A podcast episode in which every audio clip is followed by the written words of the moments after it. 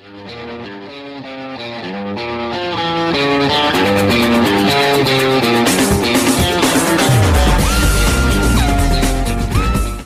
listening to Brave New Words. I'm your host, Ed Fortune. I'm Starburst Magazine's literary editor and a bunch of other stuff. Um, and um, I'm here with. I'm Ross. I'm Del. Uh, I'm producer Al. And on today's show, we're going to be talking about The Extraordinary Adventures of Baron Munchausen by James Wallis. Because we would review Alas Vegas, but we don't have it. So, uh, coming up next, a jingle. This is Fab Radio International. That was a jingle. It was. What's a jingle? That's a lovely jingle. Before we get into uh, the Las Vegas review, I mean the Extraordinary Adventures of Baron We're not Munchausen. bitter. I'm, I'm not angry at all. Um, you're a lovely calm man, that's the point. Um, let's do some um, stuff news. So, stuff has arrived in the um, super secret um, Brave New Words library, Book Nook. Uh, essentially, we, we found our post box. This is the thing. We've been wandering through L-space for some time, as regular listeners of the show will be aware. And uh, we followed the bunny, and we actually found a post, which was nice. We have owls. and the owls have brought a, another J.K. Rowling's Wizarding World. The Spellbinding World of Harry Potter and Fantastic Beasts. Thank you to Loot Crate, by the by. Thank you, Luke. Um, now it says Muggleworthy, and I don't know the spell to open it, so Oh, okay. So this one's entirely black and has a little point of being shut that's shaped like a lock. From Fantastic Beasts. Yes. oh. Oh! Oh, so is this an American one? Because this is MACUSA, Magical Congress of the United States of America. Fantastic Beasts again. Yes, Fantastic Beast again. What is that? 'Cause that looks like like a bureau or something. This is an office stationery set which includes a folio, sticky notes, two paper clips, and a list pad. Ooh. Stationery. It's po- it's it's it's restickable notes, which might be known under a brand name under other circumstances. Well, it's, it's notes that you can post. Yes. You, you can post them, like maybe post them notes. That'd be a good name for them. Yeah. And two like proper vintage styly paper clips. You could kill a man with those. Actually, you really could kill a man with those. I'm not sure. Uh, I think they're plastic. well, You probably couldn't. It might be. well, you know, uh, give me give me enough. give Give me, en- give me enough animosity. give you enough motivation Yeah, and enough force. yeah. Actually, you just just cast a spell, but you need a wand for that. So, are you having difficulty with the thing? No, it's fine. This is the exciting bit of radio where we have to very carefully peel off a sticker, which is very delicate, but is terrible radio. Ooh.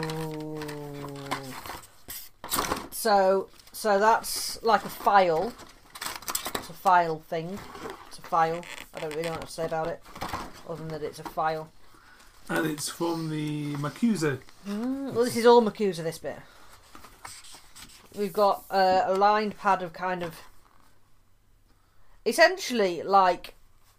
19. like vintage st- shape. Uh, note paper. No, that that's not plastic. Oh, that's metal. Oh, they're nice. So they're really solid paper clips. But they're- they've got the Illuminati eye. Yeah. Eye in a triangle. Yeah, yeah, Thing. Yeah. Which, which isn't creepy at all. no. Oh, and they fit quite nicely on top of the folder briefing as well. And you appear to be trying to duel me. You're terrible. Yes. What? What? what? No, I, my finger's here, not over there. I'm trying not to A, bend it, or B, break my fingers. Um, so, that's. That, that's that bit of the box, the stationery set. Well, we've not really looked at the post at the at the at the replaceable notes, restickable, restickable notes. They're restickable, stickable and restickable. Apparently, the magical exposure threat level is at is at what looks one of either Bert or Ernie. We might not- have to it's not explain Dr. Elmo yet. The, the bit, bit in any. Or not, actually. Shall we put those back in the box?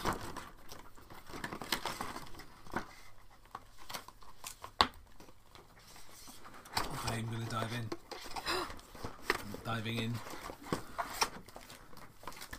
Oh, I think I think I've won the magical cold war Because it says here Harry Potter. Was it Harry? Did you put your name in the goblet of fire, Harry? I think he did. No, he didn't. It was someone else. It was probably Voldemort.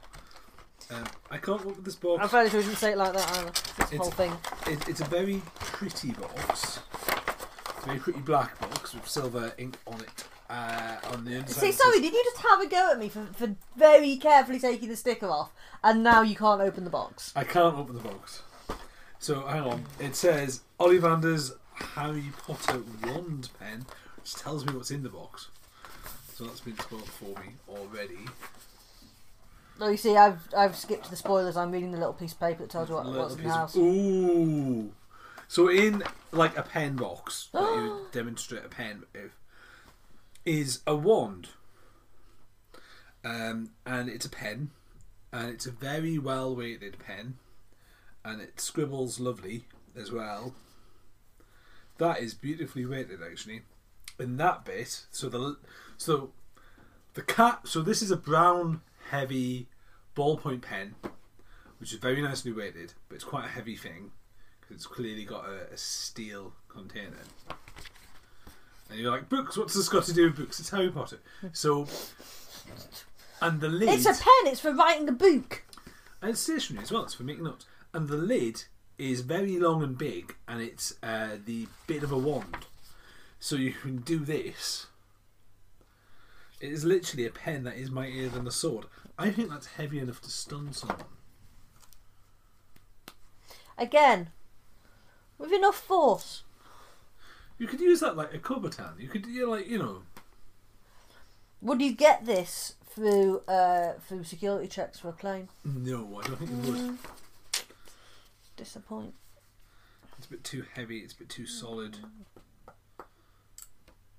It really does. It's like a thin baton. Yes. You could you could you could certainly do some damage. You could do some damage with a normal regular pen. In fairness, to be, yeah, I, I, I, I've spent too much of my life being slightly traumatised by various episodes of the BBC series Spooks. okay. Shall we move on to the rest of the box? Yeah. There is that a scarf. I like scarves. Oh, it's Gryffindor. Yes, apparently, I'm assuming at some point the people at Loot Crate have asked us what house we believe we are. I believe the show Right. is Gryffindor. Okay. Let's not examine that for too long. The, Um, the, but the individuals being mostly Ravenclaw, Hufflepuff, and Slytherin. I've never done the thing. I don't know. Um, totally, totally Ravenclaw. yeah. Um, but according to the here the piece of paper that is here is the stuff that is in your box. You would have got the scarf um, that features your house colours and crest, from which I'm aware now that there's a lot of shades of grey in the Hogwarts school uniform. What's next is that sweets. No, that's I, no, no, no, don't come back to that. Shall we come back to the sweets? Shall we save the sweets for the end? So this is a thing that I am opening. It's a brooch. It's a brooch. It's not a brooch though, it's got the. It is a brooch, but it's pin badge brooch, as in it's the shape of a brooch with a big S on it. Salazar Slytherin's locket. Sl- Salazar Salazar Slytherin. Yeah. If you re- listen to me reading the thing out, locket enamel pin. Okay. So it's a Slytherin pin. Is this It's a? Horcrux. Yeah, it's a Horcrux. The next in our Horcrux pin series, this is the safest way to wear this particular nasty, particularly nasty bit of jewellery. Why? Why? Why would you wear a Horcrux?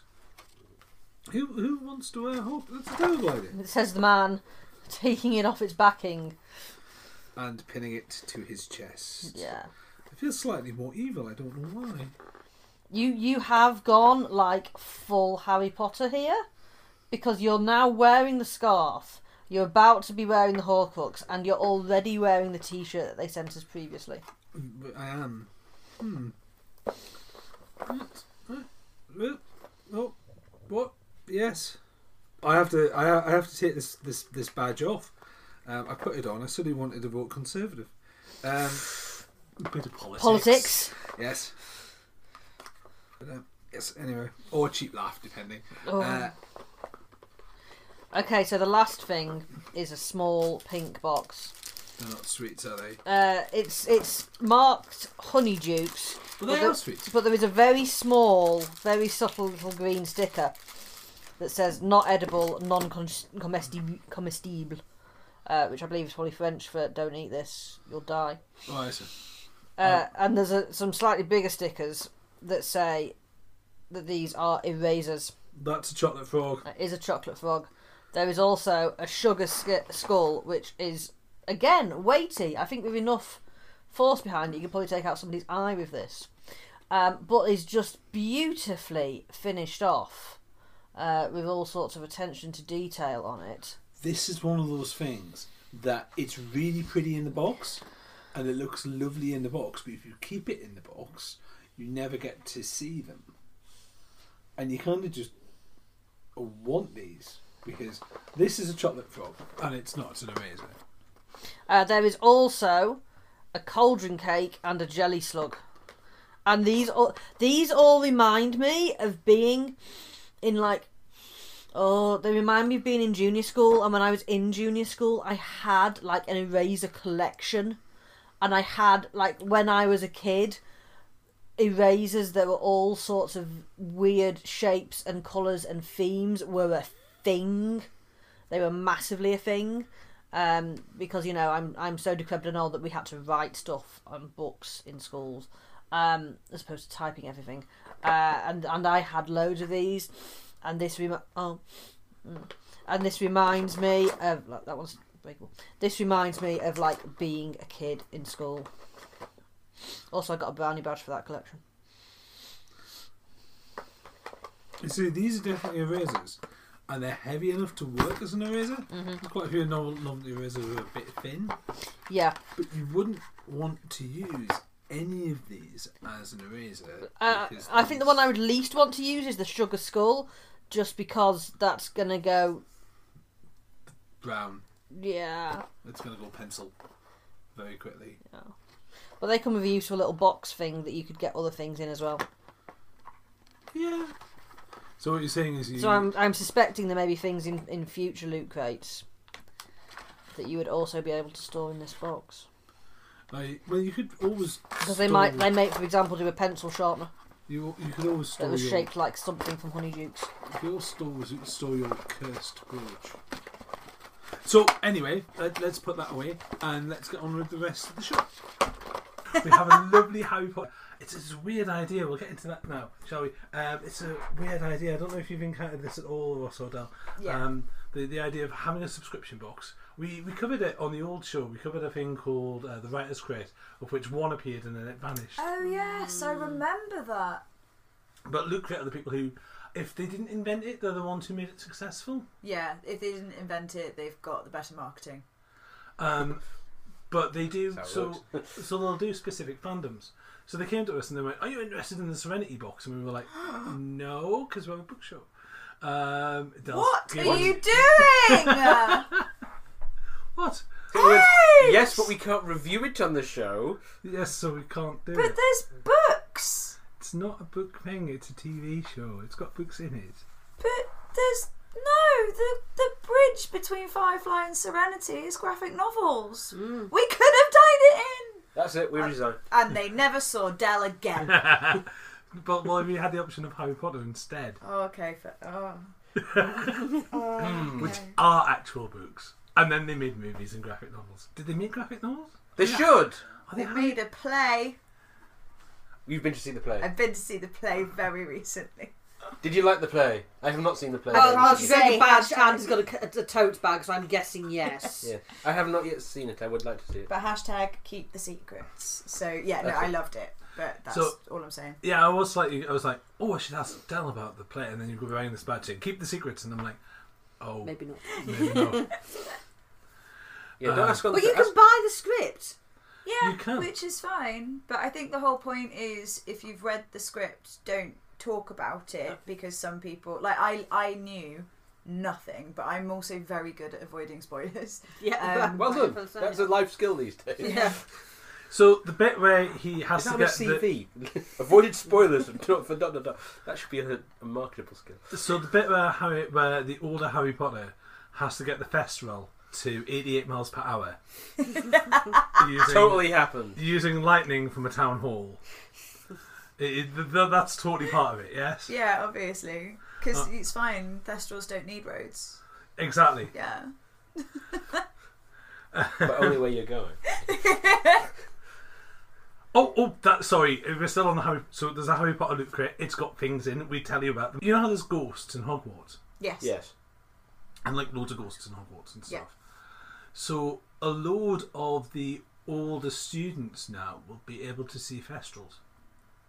Y- mm-hmm. Yes. Like if you were first A, year, lo- a lot of students would be able to see Thestrals now. so like so if you're a first year and you come to the school and you're looking around and there's people doing this and patting, it's great radio, patting thin, thin, thin, thin air Yeah. because there's there's ghost horses everywhere. And then you get confused, and then there's, there's oh no, they're the people who've just had tragedy in their lives, Yeah. and you should realise it's like every other other person that you've met. That's that's I'm transferring. Do do Beauxbatons do Well, do transfers? The the other thing to remember as well is that they tried to keep it so that only people of seventeen and above were part of the Battle of Hogwarts. So it should, and then they'd have finished for the year.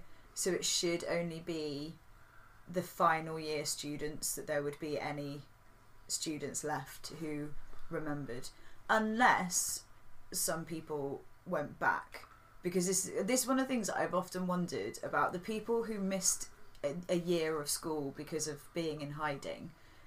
Did they go back and make that time up, or were people just like, "You probably know stuff now"? there you One go. of these things where we don't really know how the No. education's. You know, are there resits for your for your for your exams? You know, can, Well, can you given resit owls and newts if you don't do brilliantly the first time round? Is there a fee for that? What does the ministry's uh, just- equivalent of Ofsted say about that? I envisage that there's no no idea of resits is ever mentioned. It seems quite final that your results are your results. That's, sure they no, do no, less that's stress. unfair You- because occlumency. Surely you go, ah, but you've already done the exam. Memory, memory charm. Go off and do it again. Nah. Also, also in a world where magic, magic mind bending exists, how can you actually fail an exam? Surely you just find someone who's willing to. It's like, don't copy my notes, copy my brain, and just like you know, here it is. Get a get a Pensieve out. I would envisage with the amount of cheat anti-cheat charms and stuff that would have been used that that's something they'd have thought of. That's not cheating. We also very How is that not cheating? It's It's, not- the same as copying. It's not cheating. You're taking someone else's memories, integrating them into your own, and then therefore you know it. So, because the point of cheating at an exam is, say you were to cheat a medical exam, and then someone was to have a, a, a, an appropriate medical incident in front of you. If you cheated at the exam, you couldn't help them. So, so like you've cheated, you've made it entirely pointless. It's Whereas still cheating. it's, It's, gaining reward for someone else's work. It's essentially plagiarism. You've not put that time and effort into learning that thing that someone else has, and you're just appropriating that information. But isn't that Spark Notes, which you can use to enhance your, your, your working? Surely, surely, if I could, if, no, because you it- didn't it- read them. if, if I could take an, if I could, if I could put if a USB stick into the side of my head, and then upload two years worth of a skill, again? Like the Uh, Matrix. you like the Matrix, I would do that, and that's not cheating. But 'cause you're not getting tested on that. The test, a test, is to test your ability But- to apply But I'd information that you have learnt. I'd want to be tested on that because once I've like uploaded the skill, I then have to integrate it into what I know and into my of of overly established levels of ignorance. So therefore, No. because I still might get it wrong, uh, because I because I'm just I have no you know uh, because I have pre-built biases. That USB stick was designed for someone to do that though, whereas someone working really hard to learn a lot of information has not been done so that you can then come and take that information and have it in seconds. But if I was a SWAT at Hogwarts who also wanted to make some money, I would totally do that. I'd be like, copy my brain. There we go. Ignore the ignore the. No, there's other got to be stuff. dodgy consequences to that. Yeah, and There's Oh, I'm not absolutely. sure. Yeah. I'm And not then sure I how thought much about that. pocket money Isn't that people at the plot Hogwarts of have. one of the books? One of the characters does that. Oh yeah, actually, isn't that isn't that the entire plot of the second book? Yes. Oh, that's a point. Yeah, that's part of your I story. was going you're to say handing two other out. things. One, some students at Hogwarts are clearly uh, no. Some students don't go to Hogwarts; they're homeschooled. Two, there's only about forty students in a year. There's only about two hundred and eighty wizards per gen- in Hogwarts at a time, anyway. But It hang looks on. a lot more than that in the long shots of the banqueting hall. Yes, No, but if there's you only think ten this- in. Yeah, but the all okay. If you if you go through the Harry Potter schools and just look at Gryffindor, there are five boys and maybe five girls in that door, and they're about even. I think it's a, it seems to be about ten students per year. That's not very many, really, I is it? know. It is something that I've thought about. If you ultimately, Also, Fred and George. not everybody will qualify. be part of everybody's life. Not everybody will talk to everybody. So there's potentially there potentially are Gryffindors who are never named because there's only three named Gryffindor girls in Harry, Ron, and Hermione's year. If I'm getting that right, Hermione, there's one of the Hermione, Lavender, and yeah, um, Pad, Pad, no, yeah, Padma, Hermione, yeah. um, are Okay, so it might be girls. so it might be eight. But the thing is that you could, like you said, there could be loads. It doesn't mean they're all getting sorted into the same house houses. There might have been just a boatload of Hufflepuffs that year. I think I made this joke before on the show, but I would unfortunately be Ravenclaw as a punishment because I'd be like, "We're disembodied sentience." Hi. So, at which point the Sorting Hat would be like, "Do not Turing test the Sorting Hat." um, and also Ravenclaw. I'd be like, "Really? Okay." I don't think that would necessarily make you Ravenclaw. Yeah, as Ross pointed out at some point, it would also potentially make you Slytherin. Yeah. But yes, but no, it's just, It's it's tricky. You know, But when- look, when uh, they- you see now, I- I'm it's- intrigued now as to whether actually the sorting hat goes. Okay, so I've got forty kids, and some of them could go either way. And what balances do I need to do so that they're all roughly even at the end of the day? I don't think he does 'cause that's not how it works. Well, okay. There's a question though. I want to achieve that thing. Is that bravery or ambition? How do you tell a Gryffindor from a Slytherin? they're very similar, which is one of the one of the problems I have with the way the appear because everyone's like Slytherin are house evil, and it's like I like No. how I pronounce No, it in they're several different not. ways. That's and I don't think that's in like inherently said. The point they make is that well, Ron says like there's not a witch or wizard who went bad that wasn't from Slytherin, suggesting that that all of the Death Eaters were Slytherin when the old stuff was going on. But um, Ron is Gryffindor. yeah, Ron is Gryffindor. So I is Sirius that's Black. Not, that's not suggesting that everyone, everyone in Slytherin is evil, but it's suggesting that the characteristics that Slytherin, Slytherin looked for maybe does have an easier tendency to fall on that path. Alternatively, Ron has inherited his bigotries, of which he has several, Mm. from his parents, who are also Gryffindor. Oh, no, actually, that's wrong. Uh, his parents aren't Gryffindor, but he's he's inherited Gryffindor uh, bigotries, and that's one of the things that Rowling does. Is act- uh, actually she says, "Yes, stop calling racist. yourself the good guy, because you might not be." Ron is Uh, racist. Yeah.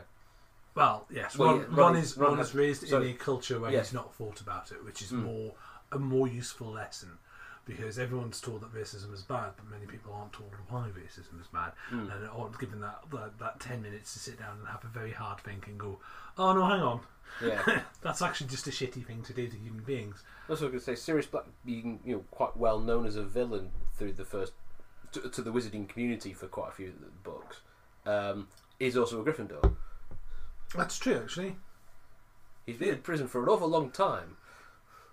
He's you know he's quite well known as a villain, unless you don't know, which is how he spends most See- of the third book learning. You see, now I'm, what I'm thinking now is that in, in my own kind of little fan fiction brain, I think Slytherin has decided to cheat at their AL exams, have taken a part of their brain and been mm. handing that round, and unfortunately, that kid was evil. Mm. So that's why you've got a whole load of really dodgy Slytherins because but they've all cheated the same way. I think Slytherin, like Salazar Slytherin's characteristics are, especially if you take that those sorts of characteristics and put them in a children's book, it's like that is unlikely to have been a nice man, Mm. and so there is a house founded on a man who thinks that essentially eugenics are the way to go.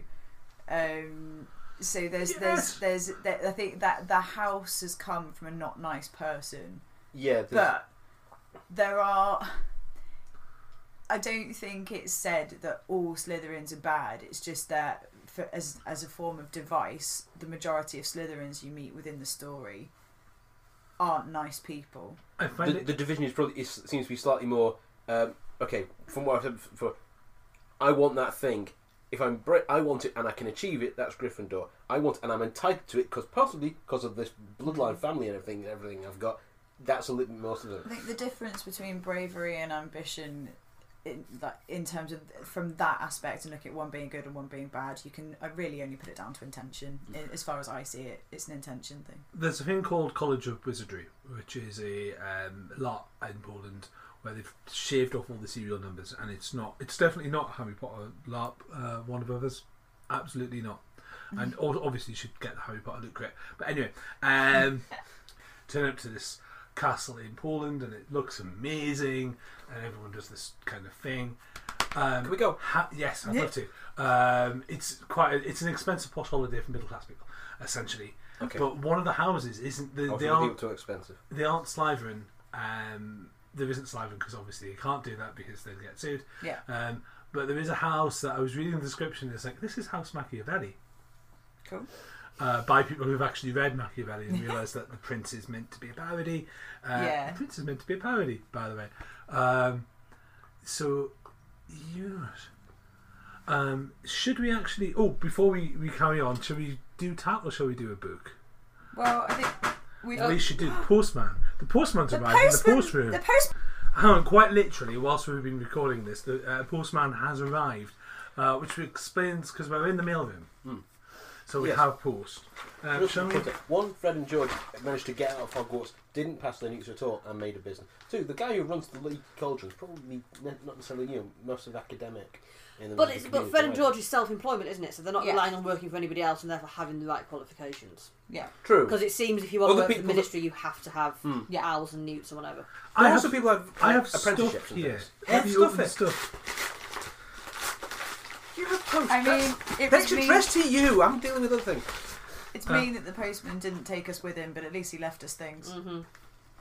We've got a book. Shocking. Killing is my business by Adam Christopher. Oh, this. Adam Christopher. yes. That's um a, a fi- fictional. Oh, what's it called? Adam. Pseudonym. It's not Adam no, Christopher is an actual person. um, books. Books. Uh, Adam Christopher. Are we But- doing an impromptu judging by its cover? Well, yes, but also I, I know I know what this book is. Uh, Raymond Chandler meets Philip K. Dick in a st- new standalone adventure featuring robot hitman Raymond Electromatic. Uh, killing is my business. Or killing is my business. Okay, I'm glad I've read Um, the title now. Apologies. I thought you said curling is my business, which would have been a very That very would be a different book. Scottish version. I, I no, no, but seriously, I'd read that. Um, another golden morning in the city town, and a new memory tape for the intrepid PI turned hitman, and the last robot left in working order, Raymond Electromatic. When his comrade in Electric Arms, Ada, assigns a new morning roster of clientele, we are held out into the LA sun, only to find his skills might be rustier than he expected. Um, he's, he does a, these as a bunch of uh, standalones, and they're available on Titan, which is lovely. Um, yay! We like Titan. Titan, lovely. Empire State. Yes. which- Empire State debut novel. Yes. For Which- some reason, it's not listed in. You know, like when you go to the also available from Adam Christopher. It, Empire State isn't written on there. He's written quite a few things. though. Yeah, yeah, but that, just because Empire State was his debut, and that's the one that I remember seeing his name first. You have another book. Ooh, I have another book. Oh, that's big. Ooh, this is an ooh Ooh, one. Is, this is unlucky. Ooh, Uh, we've talked about Unlucky before. Author of And Celebrity Justice, Hugo ne- Neverlow, and Arthur C. Clarke Award winner. Um, we, we will we will get to the Clarke Awards, but not on this show. Um, well, like on this show, but not on this episode. I think we'll talk about the at some point. Um, but yes, Provenance. Um, oh, it's one of those where I've just got like the book itself, and it just says powerful, engaging, provocative, eh, unexpected. Uh, it's the uh, the next series. The the it's sorry, it's the latest from Ann Leckie. It's not connected to the ancillary series, as I understand it. The Imperial Radch um, trilogy. It's its own thing. Uh, I'm very excited by that, and I will get round to reading that. Did you say this was? Sorry, going back to the Adam Christopher book. Did you did the thing say it was a standalone? Yes. Because it says book two. the back of it has "Made to Kill." A li- you know when they have a picture of other covers th- that's "Made to Kill" So- and it's got the same little robot face. Made to Kill. So it's in a world and a character, but it's not a series. yes. Interesting. Like so it's like almost m- monster of the week as opposed to overriding arc. like Discworld novels. Yeah. Okay, it just but the idea of saying the LA trilogy book two suggests it's a trilogy, which sounds a bit like a series, It does, and that I need it? to have read book one. I think what they're saying by saying it's a standalone loan is that you don't need to have, have, have read book one, but please do buy book one. Um, Do we think that this is connected to um, Sledge-Lit last November? Me and Ross went to a panel that was about can fantasy is fantasy always a series? No. But one of the things that was, and I know I've mentioned it before because it was a really interesting panel, but, but actually one of the things they discussed is writing can be very difficult because you can write a book and then your publishers will say, right, turn it into a trilogy. But when you write the second one, you have to end it in such a way that if they decide not to do the third one, there's enough of a story ended. So Oh. I wonder if that's something like what's happened here then, because the fact that it says specifically it's a trilogy, but then all the marketing says it's a standalone. I'm not. I just. Don't, I personally just don't think that works. that's the thing I find fascinating about the way the industry is set now. yes. Is that let's take Genevieve Cogman for an example. The Invisible Library series is a series that we love. It's great fun, but she wrote the first one, and we talked to her at the time, and she was like, "Is there a sequel?" And she was like, "I hope so, because I have more stories to tell." And she originally wanted to do just three books, but by the time she got three. by the time she got to the second or third one, it sold enough, and there were enough people going, "Is there more?" And she was like, "Well, no, there is more because I want to write more." Um, so yeah, so now it's a series, and it's the same with the Laundry series. The Laundry series is ran and ran and ran and ran and ran and ran and ran. Uh, same with the Ben Aaronovitch books, The Rivers of Mm. London. It's like they sometimes, if the author is willing and the fans are will, uh, fa- fans are able, Yeah. the other way around, fans are willing and the author is able, a series will just run. Um, there, there is that other thing about uh, you were watching the House of Cards, the BBC version, Mm. And we were remarking about the thing about the first House of Cards book. Mm. Uh, so this is not a spoiler. Uh, don't. It's been 20 odd years. 30 years? well, at Radio Bookworm on Twitter if you want to complain. So is the American is the American series based on a British series? yes. Yeah. Okay, Um, I didn't know. Which this. is based on a book. which is based Okay. on a book, but it's not a spoiler. Okay, At the end of the first book, Yep. it definitely ends, and there should be no sequels. right. Okay, the way it ends ends very firmly, Yep. and then there's a sequel, and you're like, how?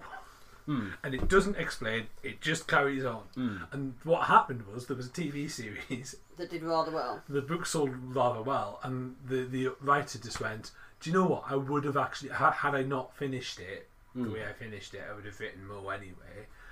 And someone's dro- driven to my house with a big truck of money. I love it when I get a big truck of money. Big trucks of Yeah, money. now I've uh, the American version. I've seen series one, which is very similar to the BBC series one, but I haven't seen any of the subsequent series. And I'm guessing, given the number of series the Netflix version is now up to, that they must have veered off at some point. It's a the bit five like or six now. um because there's the British version of The Office, which is Ricky Gervais, which I think was maybe one or two series. Yeah. But the American Office went Yeah, for quite a few years. series. So I think the first series, from the sounds of it, is quite similar to the UK version. But then they were like, ultimately, the characters are different. They have different stories to tell, and fa- went a different way. I find it fascinating that the mistress subplot in that book in that book Mm. um, in in House Cards, which is in the book and is in the BBC TV series, isn't in the American TV series. It, it, it is, but not the same way. Yeah. The the things that the things that British sensibilities find really creepy about that relationship, yeah, that's not in there. that's not in there. Yeah.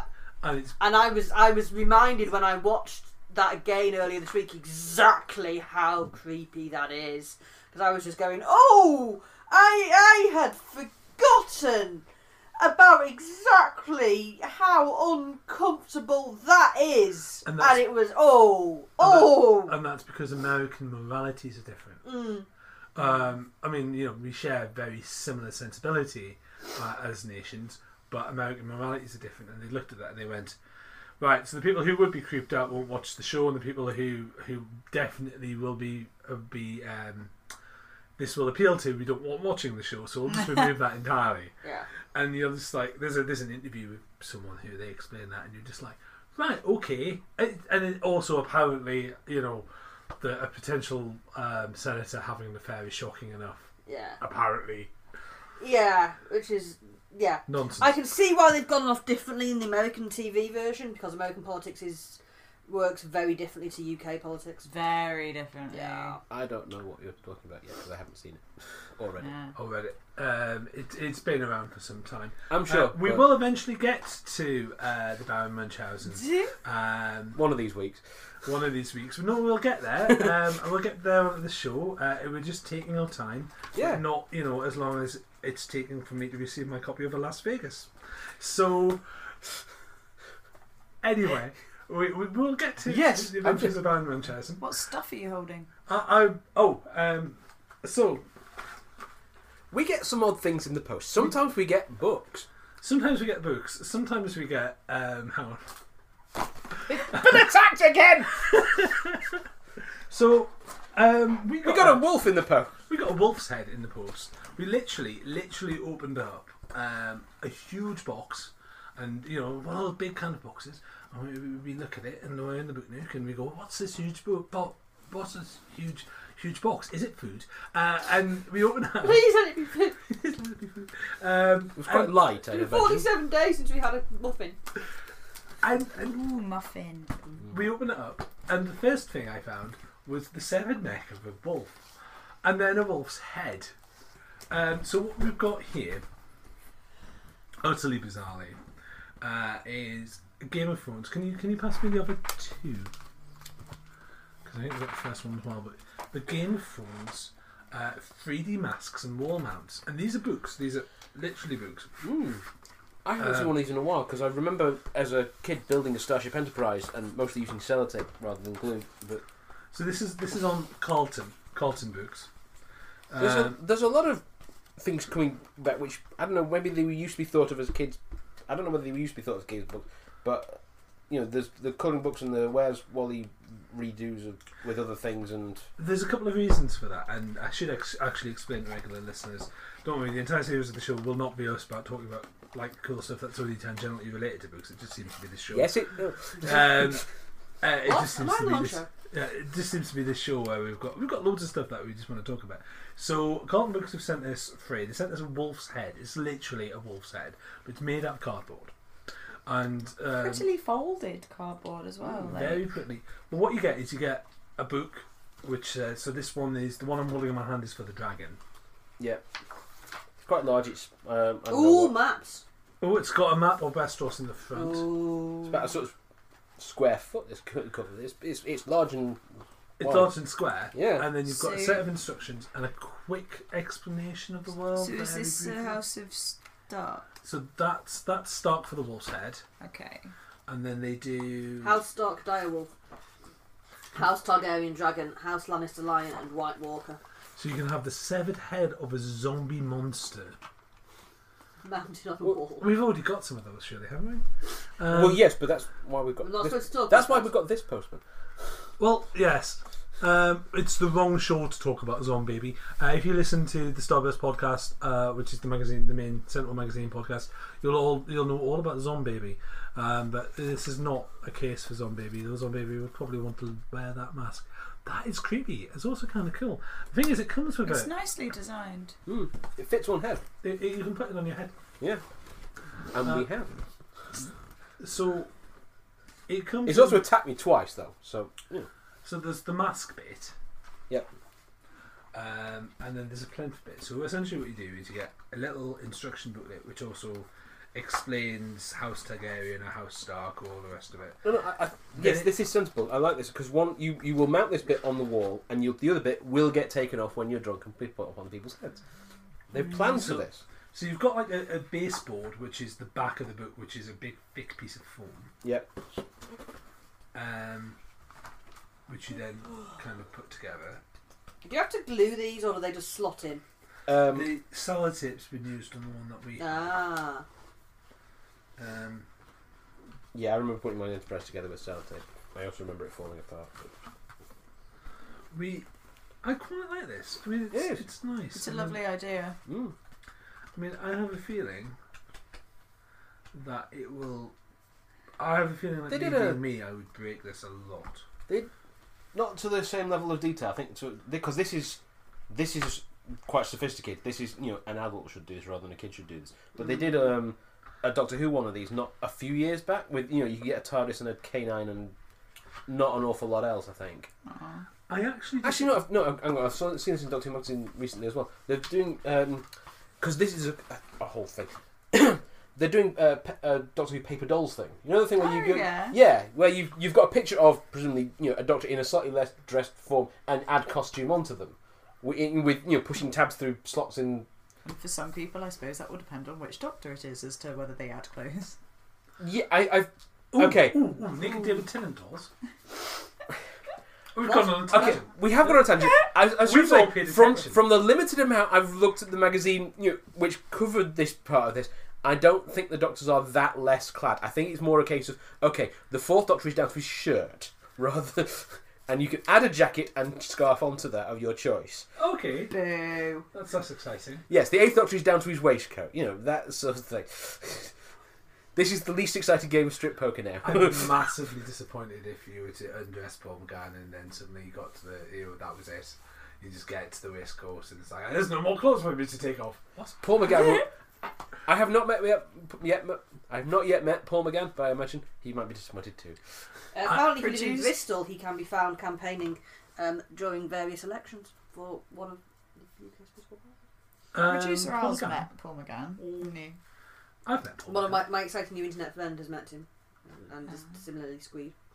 I've met Paul McGann. He was lovely. Hmm. Uh, he's absolutely lovely and a massive flat, which is very nice. Um, so those are the Game of Thrones um, masks. They come in House Stark, Direwolf, White Walker, House Lannister, and Dragon's Head.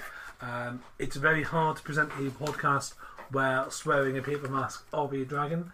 Uh, But we're or going wolf, to try. But we can try. Um, no, that's going to sound terrible, to be honest.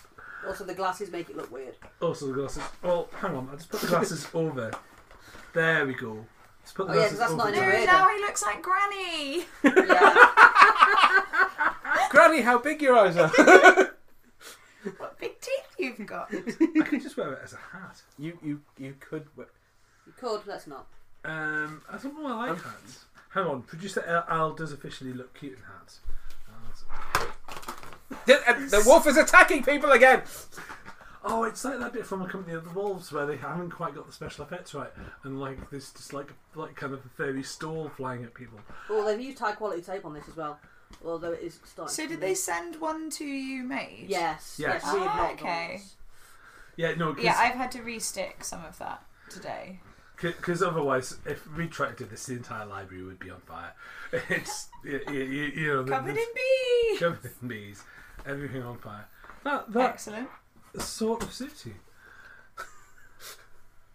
It's very slowly sliding down my face. this is great radio. It is great radio. I, I, I don't want to describe the fact that the wolf's nose is slowly like sliding into your chest. If you yes, but if you do, Now you look like some random like character from a fantasy movie because you've got the like Producer I was wearing the mask head on her, so so that sh- so, the the jaw, sh- so the chin is resting on her forehead. so you can pull it down and then you can charge into battle. You're either some form of like Ah. amazing assassin, or this is anime, and you're a teen desperately trying to join like some magic troop.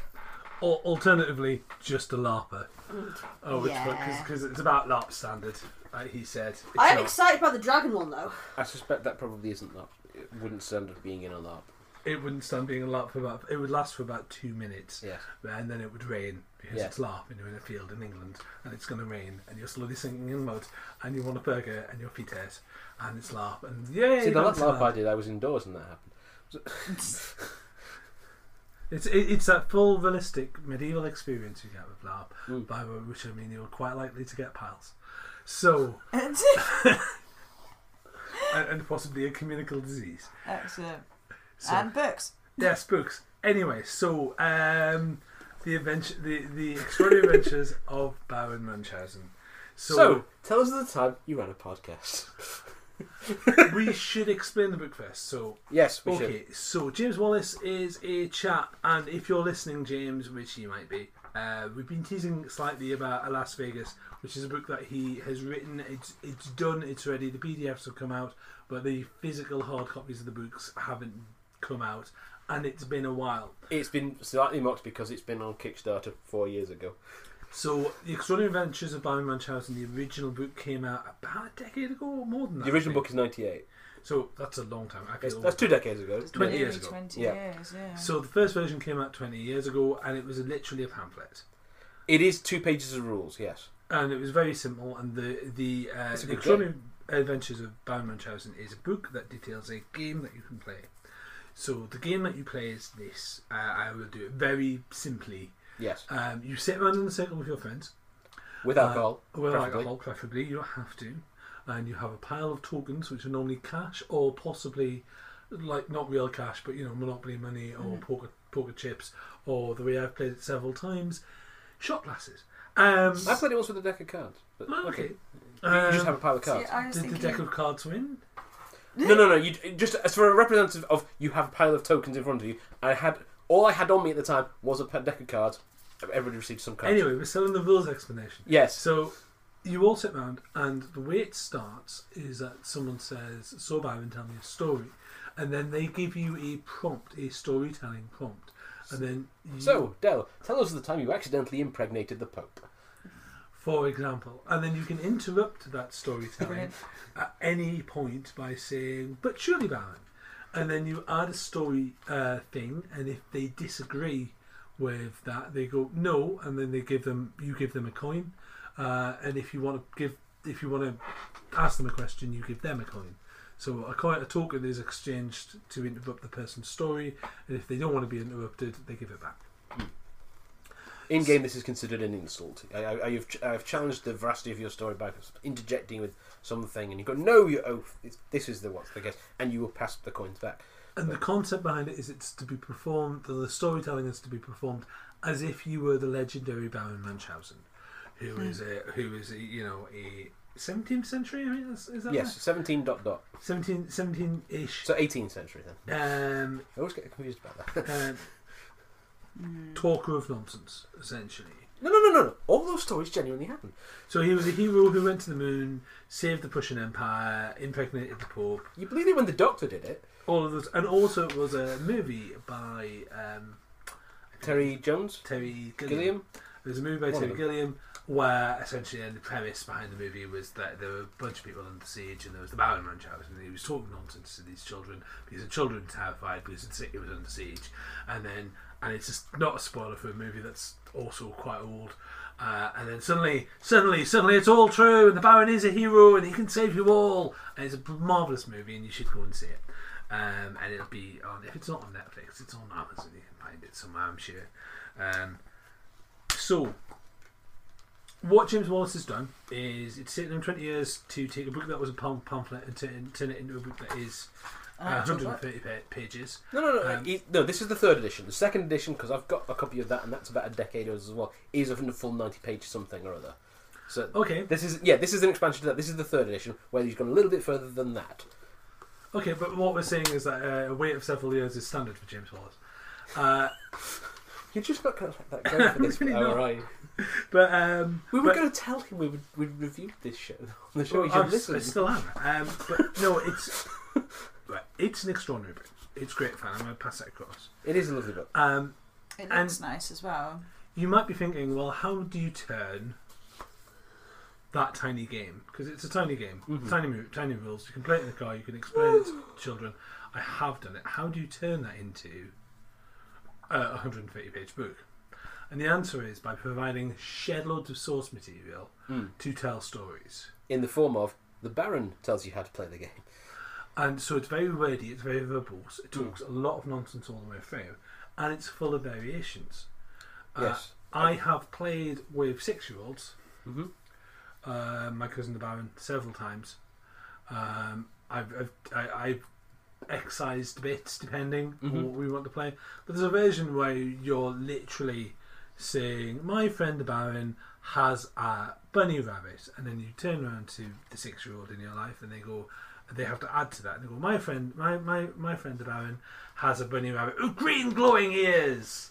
And you go around in the circle until the bunny rabbit eventually has uh, green glowing ears, uh, can fly, um, is president of America, and so on. And it's the first It's person, and it's the first person to forget the list of things. And Okay. that- as a simple, that's a Mm. game that's in the book. As a simple game Mm. for kids, it's brilliant because about a week later we ended up playing a much more simplified version of the Baron Munchausen game because the kids were just encouraged to make stuff up. And it's a lovely way to warm up young minds because Mm. they've got all the imagination, and none of the confidence. I, I will contradict slightly because my my understanding, I think it's the uncle the Baron, but okay, uh, is the is that the game is not it's not a memory game of remembering all the things that you've attributed to the bunny rabbit it, or to the Baron for, for that matter. It's you're trying to one up them on my Yeah. uncle Baron is you know my uncle Baron has three bunnies and a tiger and you know a gerbil named Mhm. Harold. When I Um, play, I don't know this one here because there's one. There's I think there was a my uncle the Baron back there, and then there's my uncle the Baron once, and it appears that my uncle, yeah, there's my uncle the Baron, Okay, and then my uncle the Baron once is like my uncle the Baron. The example it has here. Um, so, being a selection of brief stories suitable for commencing the game for those without imagination or the uncles to provide their own. Um, so it's like my uncle the Baron once crossed the English Channel on a seahorse, found gold mine in Wales, shot two pheasants with the same bullet. So this is definitely a list. Story. right. There are two games Yeah, in this there's book. two, Okay, two my uncle the Baron. There's There's, also my shorter uncle the Baron. the, the, there's Brilliant. more. There's more than two. So what I did with that book is what I essentially did was I played all the junior versions with kids. What I discovered is I could play the most. I found the most basic junior version, which is a list, yeah, and then later on I built it up and built it up and built it up. yeah. So there's enough in there for you to for for kids because as as he puts in a very verbose way, kids have all of the imagination and all the confidence, and it's a wonderful way to just get them into it. there are a bunch of prompts in there for imagination generation purposes as well. And you don't have to be the Baron Munchausen. No, There you is- can be. Yeah, the, the base. Well, the, the second edition, you, you can be a table of nobles of all various different stages. But yes, the, the the third edition adds a lot of variation. I particularly like the idea of bringing Jane Austen and uh, not Jane Austen, she's not fictional. Uh, Elizabeth Bennet, Bennett and uh, Jane Eyre Mm. into into a room. So, Jane Eyre, tell us how you defeated the Daleks at Westminster. Reader, I married. What? um, You, you, you can. This is the kind of story you can tell. Pride and Prejudice and Daleks. You know, Pride and Prejudice and Zombies was not as bad as I was expecting it to be. Did they make a film of it as well? Yeah. Yes. Matt Smith's in it. Yes. Cool. Do it with Daleks. But I think I don't think that that idea of taking something and then adding a new genre to it, I don't think is necessarily a bad thing. Um, the the old format of the show when this used to be the bookworm, I reviewed um, Abraham Lincoln Vampire Hunter. Brilliant book. I learned so much about the American Civil War from that book. It is essentially a this is what happened in the American Civil War, this so that you can understand it but in a really entertaining way because they were like, how can we explain this aspect of social change? Vampires. How can we explain this like aspect of political warfare? vampires. Brilliant. So good. Pride and Prejudice and Zombies isn't a very good book. The movie is really fun. And one of the things the movie does is when we sat and watched it with our friend Paula, Yes, and Paula's a massive Pride and Prejudice fan, yes. and one of the points that she made, and it's 100% too, true and it's 100% deliberate, is there's a bunch of stuff in the Pride and Prejudice canon that isn't in the book. Oh, absolutely. And there's scenes that people will tell you are 100% in the book that aren't there, that have been in uh, TV adaptations and all the rest of it. Oh yeah. And Prejudice and Zombies, the movie, is a pick and mix of all of the stuff Yeah. that people will swear blind is in the book, books, but actually isn't. well, the BBC were very. Um, I watched a really interesting interview about like the, the famous like Colin Firth BBC one, yeah. um, and they were saying that the book is is Jane Austen writing what she knows, which is what women see, and there's basically no scenes involving just men because she doesn't know that world, so mm. she wrote the world she knew. Whereas the BBC adaptation, there's loads of things that they were like, well, that's not really the story that people want or are entertained by anymore. And they were very honest. They were like, yeah, we absolutely created things that therefore we could see the lives of men in this story that Jane Austen wrote. But there's also the little things like um, them getting married together at the, the same time Mm. thing, which is a convenience for the movies. You only have to shoot one wedding scene. Yeah. Um, and it totally isn't in the books because that would be outrageous. It'd be ridiculous. But obviously, every other movie you see has it in. And clearly, Pride and Prejudice and Zombies has it in. And yet again, we've, we've veered away. Alas, so we have veered away from uh, the extraordinary adventures of Baron Munchausen. Um, It Which is the way he- from the idea of storytelling. It's fine. Which is the way he'd want it, to be fair. as a book, I think it's absolutely marvelous. Would I recommend it to my friends? Yes. Uh, would I use it as an inspiration to create, I don't know, a quiz show? Yes. Uh, would I play it with my friends? Absolutely. Um, should you play it with your friends? Yeah, absolutely. Um, it's on Fantasy Flight, which is an unusual label. They're better known for creating books, but they do create these little mini novellas. I think we reviewed Android. Um, we did. We, I think on the almost when we finished, like very early in the show, we reviewed some of their Android books, which are cyberpunk science fiction stuff.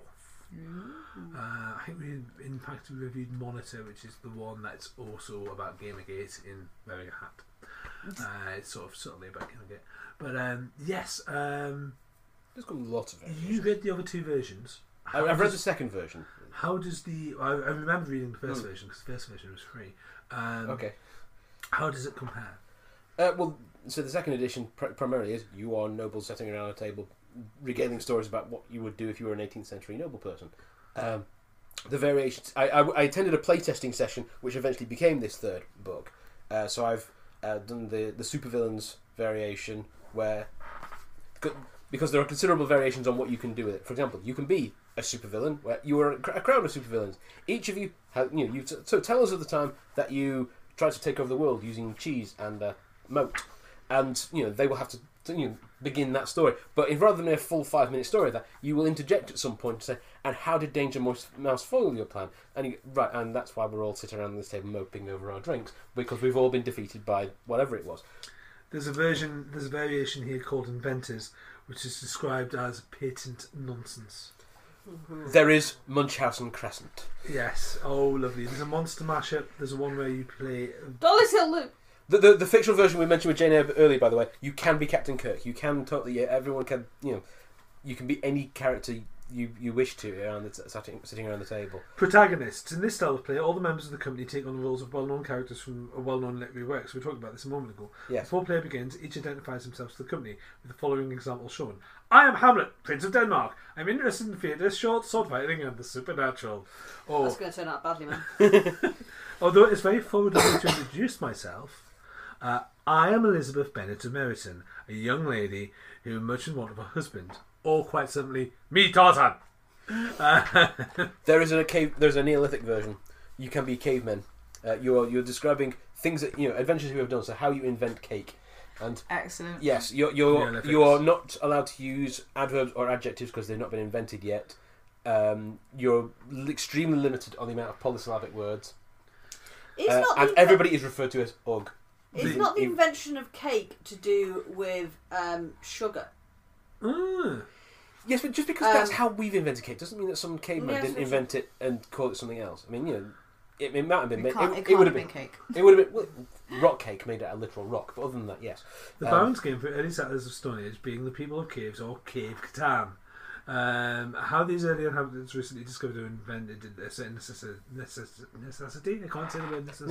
Necessity. Necessity. Feats of great value, including uh, make, uh, escaping dinosaurs, waging war, neighbouring tribes, or driving rival species, or ev- or everything else. There is a game is already like that that, ex- that has been around for a while, which I believe is called Ugg, um, where it's a role playing game where the only person who can speak in full language is the games master, and everyone else at all times can only speak with the words that are on their character sheet.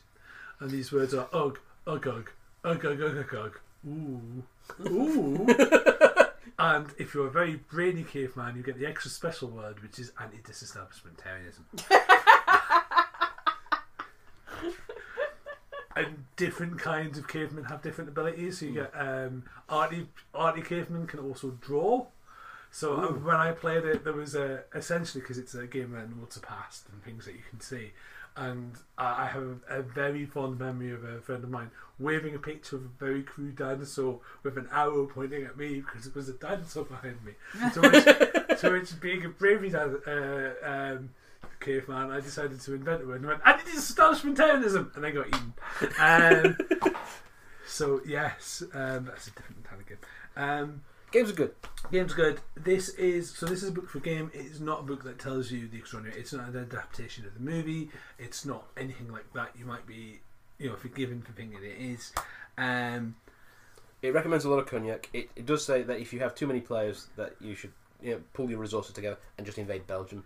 But it's Is that not just a, a, a, a advice for life? yes, that's fair. That's also true. in fairness, hmm you could not buy this book and just sit in a pub, explain the rules to the fans and play it. I have done this. I did this in an Irish pub explicitly because I thought Irish people are going to be great at telling this game, and none of the people sat around the table were Irish.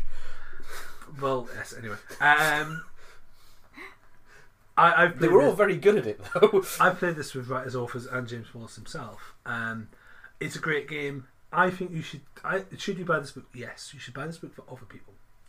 Um, mostly because you should buy this book, read it, and then buy another copy for someone else, so they can play it with you. So they then give it to someone else who then plays the game. Because people should play games, and we should be creative. And anything that includes, Every, I keep every time I tell people what I do for a living, people say, "Oh, I want to be a writer," and it's like, "Do you tell stories?" When was the last time you told a story? When was the last time you told a story for the joy of telling a story? Not because you want to be J.K. Rowling, not because you want to be George R. Martin, not because you want to market cardboard wolf masks. Ultimately, if you want to tell stories and you don't know where to start, yes, mm. get the extraordinary adventures of Baron Munchausen, and it might very well change your life. Might. yes. Loosen you up a bit. Get you get the creative stuff going. Gosh, that was that was almost like we planned that. We've been the Brave New Words Bookworm podcast. Uh, you can find us in Starburst Magazine. You can find us on starburstmagazine.com. You can find us on Fab Radio International, and you can also find us at Radio Bookworm on the Twitters. You can also find us on the internet, and you can send us a Raven, Owl, or telepathic message if you're able to do so. Uh, bye. Bye.